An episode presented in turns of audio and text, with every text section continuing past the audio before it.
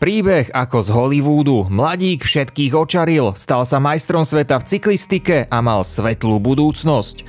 Potom mu šokujúco diagnostikovali ťažkú chorobu a dávali mu minimálnu šancu na prežitie. Zlatý chlapec americkej cyklistiky však porazil chorobu a hoci zvažoval koniec kariéry, vrátil sa do sedla. Stal sa legendou Tour de France a sedemnásobným víťazom najslávnejších pretekov sveta. Z kráľa cyklistiky sa však neskôr stal podvodník a kráľ dopingu. Z hrdinu bola nula, tak tú situáciu popísal on sám. Pred desiatimi rokmi sa skončil dokonalý príbeh vtedajšej ikony Lensa Armstronga. Moje meno je Adrian Mečiar a počúvate nový podcast portálu Sportnet s názvom Lexikon športu. Postupne si odhalíme zaujímavosti zo sveta športu, fakty z histórie či príbehy známych športovcov. V tejto epizóde sa pozrieme na kariéru Lensa Armstronga a azda najznámejší dopingový škandál, aký nemal obdobu. Nový diel relácie Lexikon športu bude vychádzať pravidelne každú stredu. Vo vašej obľúbenej podcastovej aplikácii nájdete aj naše ďalšie podcasty Oh My Hockey, Svet MMA alebo Vykroč.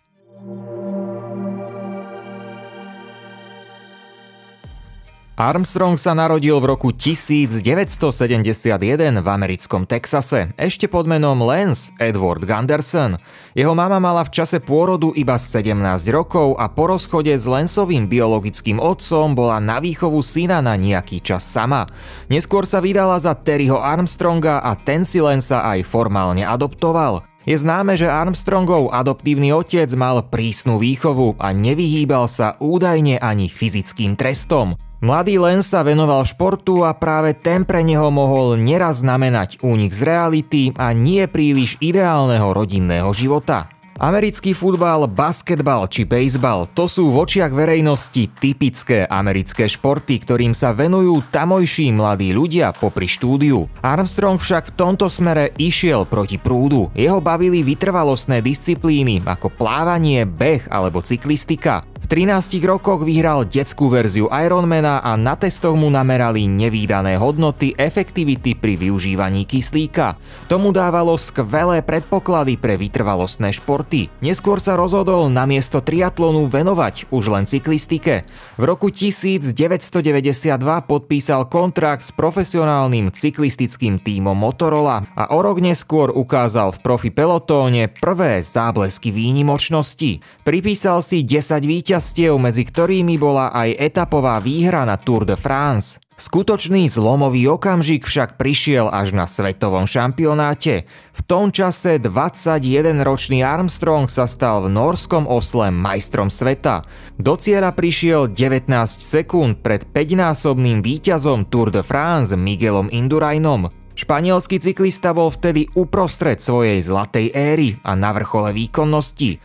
Armstrong predstavoval obrovský prísľub do budúcnosti a toto bol prvý skutočne významný a prestížny úspech v kariére mladého cyklistu.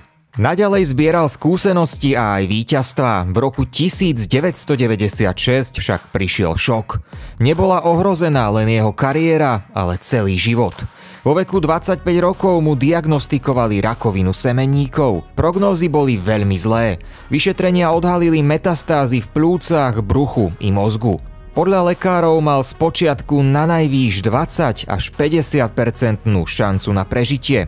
Aj tomu vraj povedali preto, aby mal nádej. Jeho stav bol v skutočnosti veľmi zlý. Nedávali mu veľké šance na prežitie, nie je to ešte pokračovanie v profesionálnej kariére. S tým hádam nikto nerátal, s výnimkou Armstronga samotného. Ten bojoval, podstúpil liečenie, chemoterapie a napokon to dopadlo tak, že bez ohľadu na dopingovú kauzu, o ktorej budeme hovoriť o chvíľu, zrodilo sa jeho najväčšie víťazstvo v živote, ktorému nik nevezme. Porazil rakovinu a v roku 1998 sa dokonca vrátil do pretekového kolotoča. V tom čase bol už jazdcom týmu US Postal. Na prelome milénia super tým plný hrdinov. Dnes jeden zo symbolov systematického podvádzania. Armstrong sa vrátil do súťažného diania a návrat do sedla bol podľa očakávania veľmi náročný. Možno ešte ťažší, než to sám Armstrong predpokladal. S pretekou Paríž-Nice odstúpil, po chorobe stále nedokázal držať také vysoké tempo. Vrátil sa do Spojených štátov a zvažoval, že ukončí kariéru. V máji usporiadal doma v Texase benefičné preteky, z ktorých putoval výťažok na výskum rakoviny. Na pretekoch sa zúčastnilo aj viacero zvučných mien vrátane Grega Lemonda. Aj Lemon v jednom z rozhovorov na tomto podujatí vyjadril pochybnosti, či sa Armstrong dokáže vrátiť na najvyššiu úroveň a vyhlásil, že Američan možno onedlho ukončí kariéru. Lenže opak bol pravdou. Armstrong všetkých šokoval o pár mesiacov na Vuelte, kde dokázal držať krok s favoritmi a dokonca skončil celkovo štvrtý. Bola to predzvesť definitívneho návratu do formy spred choroby. O rok sa vyšplhal na cyklistický trón, vyhral svoju prvú Tour de France. Armstrong ovládol každú edíciu najslávnejších pretekov medzi rokmi 1999 a 2005. 7 titulov v rade. Príbeh ako z rozprávky. Sľubný mladík sa derie na vrchol, následne bojuje o život a aj keď nemá veľké šance, porazí ťažkú chorobu. Po návrate do pelotónu zvažuje koniec kariéry, ale vráti sa a stane sa z neho jedna z najväčších legien cyklistiky. V roku 2005 ukončil kariéru a odišiel na vrchole. Navonok dokonalý príbeh. Avšak skutočnosť bola o mnoho temnejšia. Už v priebehu jeho víťazného ťaženia kolovali špekulácie o tom, že v pelotóne sa užíva doping a Armstrong je jednou z hlavných postav potenciálneho škandálu. Ešte v roku 1999 francúzsky jazdec Christophe Bassons naznačil doping medzi ostatnými cyklistami. Armstrong jeho názory otvorene skritizoval. Dôležitou perzónou v celej dopingovej afére bol talianský lekár Michel Ferrari. V 90. rokoch, keď bol lekárom talianského týmu Gevis, prirovnal erytropoetín známy pod skratkou EPO k pomarančovému džúsu. Od roku 1995 potom začal spolupracovať práve s Armstrongom a neskôr aj s ďalšími členmi týmu US Postal. Greg LeMond priznal, že bol výrazne sklamaný, keď sa dozvedel o Armstrongovej spolupráci s neslávne známym doktorom. V roku 2004 talianský súd uznal Ferrariho za vinného v prípade športového podvodu a zneužitia povolania farmaceuta. Svedčil proti nemu neskorší talianský národný šampión Filippo Simeoni, ktorý tvrdil, že mu Ferrari okrem erytropoetínu odporúčal aj ďalšie formy dopingu. Až po tomto súdnom rozhodnutí sa oficiálne skončila spolupráca medzi Ferrarim a týmom US Postal. Armstrong napriek tomu trval na tom, že mu Ferrari nikdy nepredpísal a ani neodporúčil žiadne nepovolené látky. Tento prípad vlastne aj Ferrari neskôr vyhral, keď ho po odvolaní súd v roku 2006 oslobodil od obvinení. Neexistovali vraj fakty, ktoré by dokazovali jeho vinu. V roku 2004 zás novinári Pierre Ballester a David Walsh vydali knihu Tajomstva Lensa Armstronga, kde popisovali ako Armstrong a jeho tímoví kolegovia už roky užívajú nepovolené látky. Cyklisti tieto obvinenia odmietli. Hon na čarodejnice, klamstvá, výmysly. Týmito slovami Armstrong označoval obvinenia, ktoré sa okolo neho točili. Postupne pribúdali aj ďalšie články s podobným motívom. Hovorilo sa tiež o niekoľkých pochybných výsledkoch dopingových testov. Armstrong však popieral akékoľvek tvrdenia a dokonca obnovil profesionálnu kariéru. V roku 2009 skončil napriek niekoľkoročnej prestávke znova na pódiu Tour de France ako tretí v celkovom poradí. Preteky vtedy celkovo ovládol jeho tímový kolega Zastany, Alberto Contador, neskôr tiež usvedčený z užívania zakázaných látok.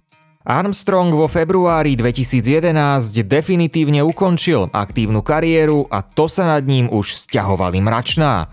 Od roku 2010 bol vyšetrovaný doma v USA. Jeho niekdajší tímový kolega z týmu US Postal Floyd Landis sa priznal k užívaniu dopingu a obvinil tiež Armstronga a ďalších cyklistov. Bolo to zrejme najvážnejšie obvinenie, ktorému Armstrong čelil. Na prípad bol nasadený aj federálny agent Jeff Novický a ten zohral kľúčovú úlohu v odhalení dovtedy najväčšej dopingovej kauzy športovej histórie. Nebolo to však priamo federálne vyšetrovanie, na ktoré Armstrong doplatil. Prokurátori upustili od prípadu vo februári 2012. Medzi tým ale Armstronga vyšetrovala už aj americká antidopingová agentúra USADA a tá prišla s dôkazmi, ktoré znamenali konečnú pre zdanlivo bezchybný príbeh.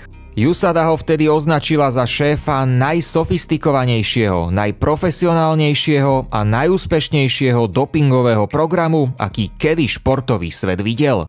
Armstrong mal byť mozgom celej aféry a on mal presvedčiť ostatných, aby začali s dopingom.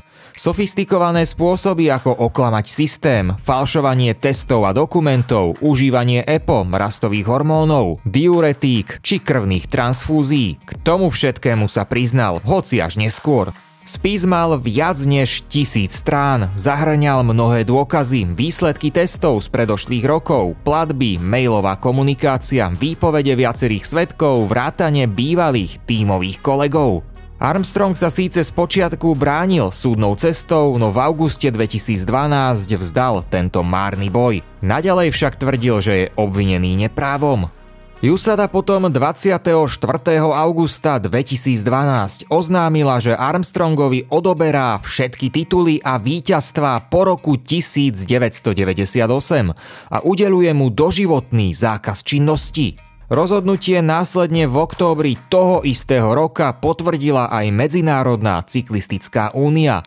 Pred desiatimi rokmi tak Armstrong prišiel o takmer všetky svoje veľké úspechy. Opustili ho v podstate všetci sponzori. Vravelo sa, že za deň prišiel o príjmy vo výške 75 miliónov dolárov. Po potvrdení nekalých praktík čakali Armstronga niekoľkoročné súdy s bývalými sponzormi, partnermi i organizátormi, ktorí požadovali vrátenie miliónov dolárov z platov, prémií a odmien.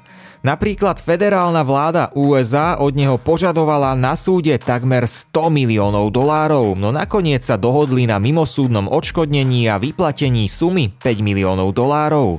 Mimosúdne sa dohodol aj s britskými novinami The Times, ktoré v minulosti publikovali podozrenia o jeho dopovaní. Bývalý kráľ cyklistiky už viac nebol kráľom, respektíve ponovom bol označovaný nelichotivým prívlastkom kráľ dopingu. Armstrong ešte vždy zatlkal, nikdy sa dovtedy nepriznal k užívaniu zakázaných látok. Do januára 2013 odmietal akýkoľvek doping. Napokon až v relácii Oprah Winfreyovej vyšiel s kožou na trh. Mrazivý rozhovor sa zapísal do histórie televíznej žurnalistiky. V relácii známej americkej moderátorky poprvý raz sám verejne priznal, ako to v skutočnosti bolo. Už pred rozhovorom poskytol agentúre vyjadrenie, kde avizoval, že bude veľmi otvorený a nebude mať žiadne hranice, za ktoré odmietne ísť. Vznikol trojhodinový rozhovor, ktorý bol rozdelený a odvysielaný v dvoch častiach. Najmä jeho úvod mohol byť šokom. Áno, v tej chvíli ho už usvedčili z užívania dopingu, odobrali mu všetky tituly z Tour de France a potvrdili, že celé tie zlaté roky podvádzal. Avšak táto veta nikdy nezaznela z jeho úst. V minulosti to predtým označil za sprisahanie, klamstva, hájil svoj dovtedy dokonalý príbeh. Ale nastal čas výjsť s pravdou von. Winfreyová sa ho postupne spýtala, či užíval EPO, krvný doping, testosterón a podvádzal počas svojich víťazstiev na najslávnejších pretekoch sveta. Za každým nasledovala jasná odpoveď. Yes, yes, yes, yes, yes. Armstrong sa s chladným výrazom priznal k užívaniu dopingu. Jeho dokonalý príbeh bol na konci. Viac nemalo zmysel klamať a živiť príbeh založený na klamstvách. Doping vraj užíval od roku 1995, teda už rok predtým, ako mu diagnostikovali rakovinu. Uviedol, že ak ho niečo naozaj mrzí, tak práve to, že sa istý čas po priznaní skrýval za rakovinu. Po prevalení dopingového škandálu odstúpil z vedúcej pozície vo vlastnej nadácii na pomoc ľuďom pri liečbe rakoviny. Nadácia, ktorú založil, doplatila na spojenie s ním a prišla o veľké spolupráce. Nedávno sa dokonca objavili nové podozrenia, ktoré spomínali technický doping a motorček na bicykli. Bývalý francúzsky cyklista Thomas Weckler povedal, že ak by sa tieto špekulácie ukázali ako pravdivé, vôbec by ho to neprekvapilo. Armstrong to však poprel. Podobné podozrenia a obvinenia zrejme v budúcnosti budú sporadicky prichádzať znova. Povesť veľkého šampióna totiž bola navždy zničená. A keď sa teraz pozriete na jeho kariérne štatistiky a najmä výsledky z Tour de France, je priam ohromujúce vidieť, ako sa všetky tie tituly vyparili. Sedem víťazstiev v rade bolo naveky vymazaných z histórie. Muž, ktorý bol kedysi najväčším hrdinom a inšpiráciou sa v očiach verejnosti v momente zmenil na najväčšieho podvodníka a klamára. Z hrdinu sa stala nula. Takto vlastnými slovami popísal sám Armstrong. Nič vraj nelutuje, či už roky dopingu alebo následné priznanie. V tých časoch chcel výťaziť za každú cenu. Prehlásil, že vyhrať Tour de France 7 krát v rade bez užívania nepovolených látok podľa neho nie je možné a pravdepodobne by sa spätne rozhodol rovnako. Zároveň cítil potrebu konečne priznať, čo roky tajil a zatlkal. Na nejaký čas sa mu zrejme zrútil svet, ktorý už nikdy nemôže byť ako predtým. Stále má na svete mnoho fanúšikov, no viac jednoducho nemôže byť dokonalým hrdinom. Napriek tomu sa opäť postavil na nohy, naďalej bicykluje, vedie aktívny život, má spolupráce, vlastné podcasty, podielal sa na televíznom vysielaní počas Tour de France, aj keď za to televízia čelila kritike. Jeho doživotný zákaz sa však nevzťahuje na televízne vysielanie a podcasty. Iba nedávno, 9. augusta 2022 sa oženil s dlhoročnou partnerkou Anou Hansen, s ktorou má dve zo svojich piatich detí. Čo skoro oslávi 51. narodeniny a onedlho si pripomenie aj 10. výročie oficiálneho odobratia titulov. Taký je príbeh Lensa Armstronga. Novú epizódu podcastu Lexikon športu môžete počúvať každú stredu. Sportnet vám prináša aj ďalšie podcasty Oh My Hockey, Svet MMA alebo Vykroč. Podcasty si môžete vypočuť vo vašej obľúbenej podcastovej aplikácii. Sledujte Sportnet aj na sociálnych sieťach a samozrejme na webe sportnet.sme.sk.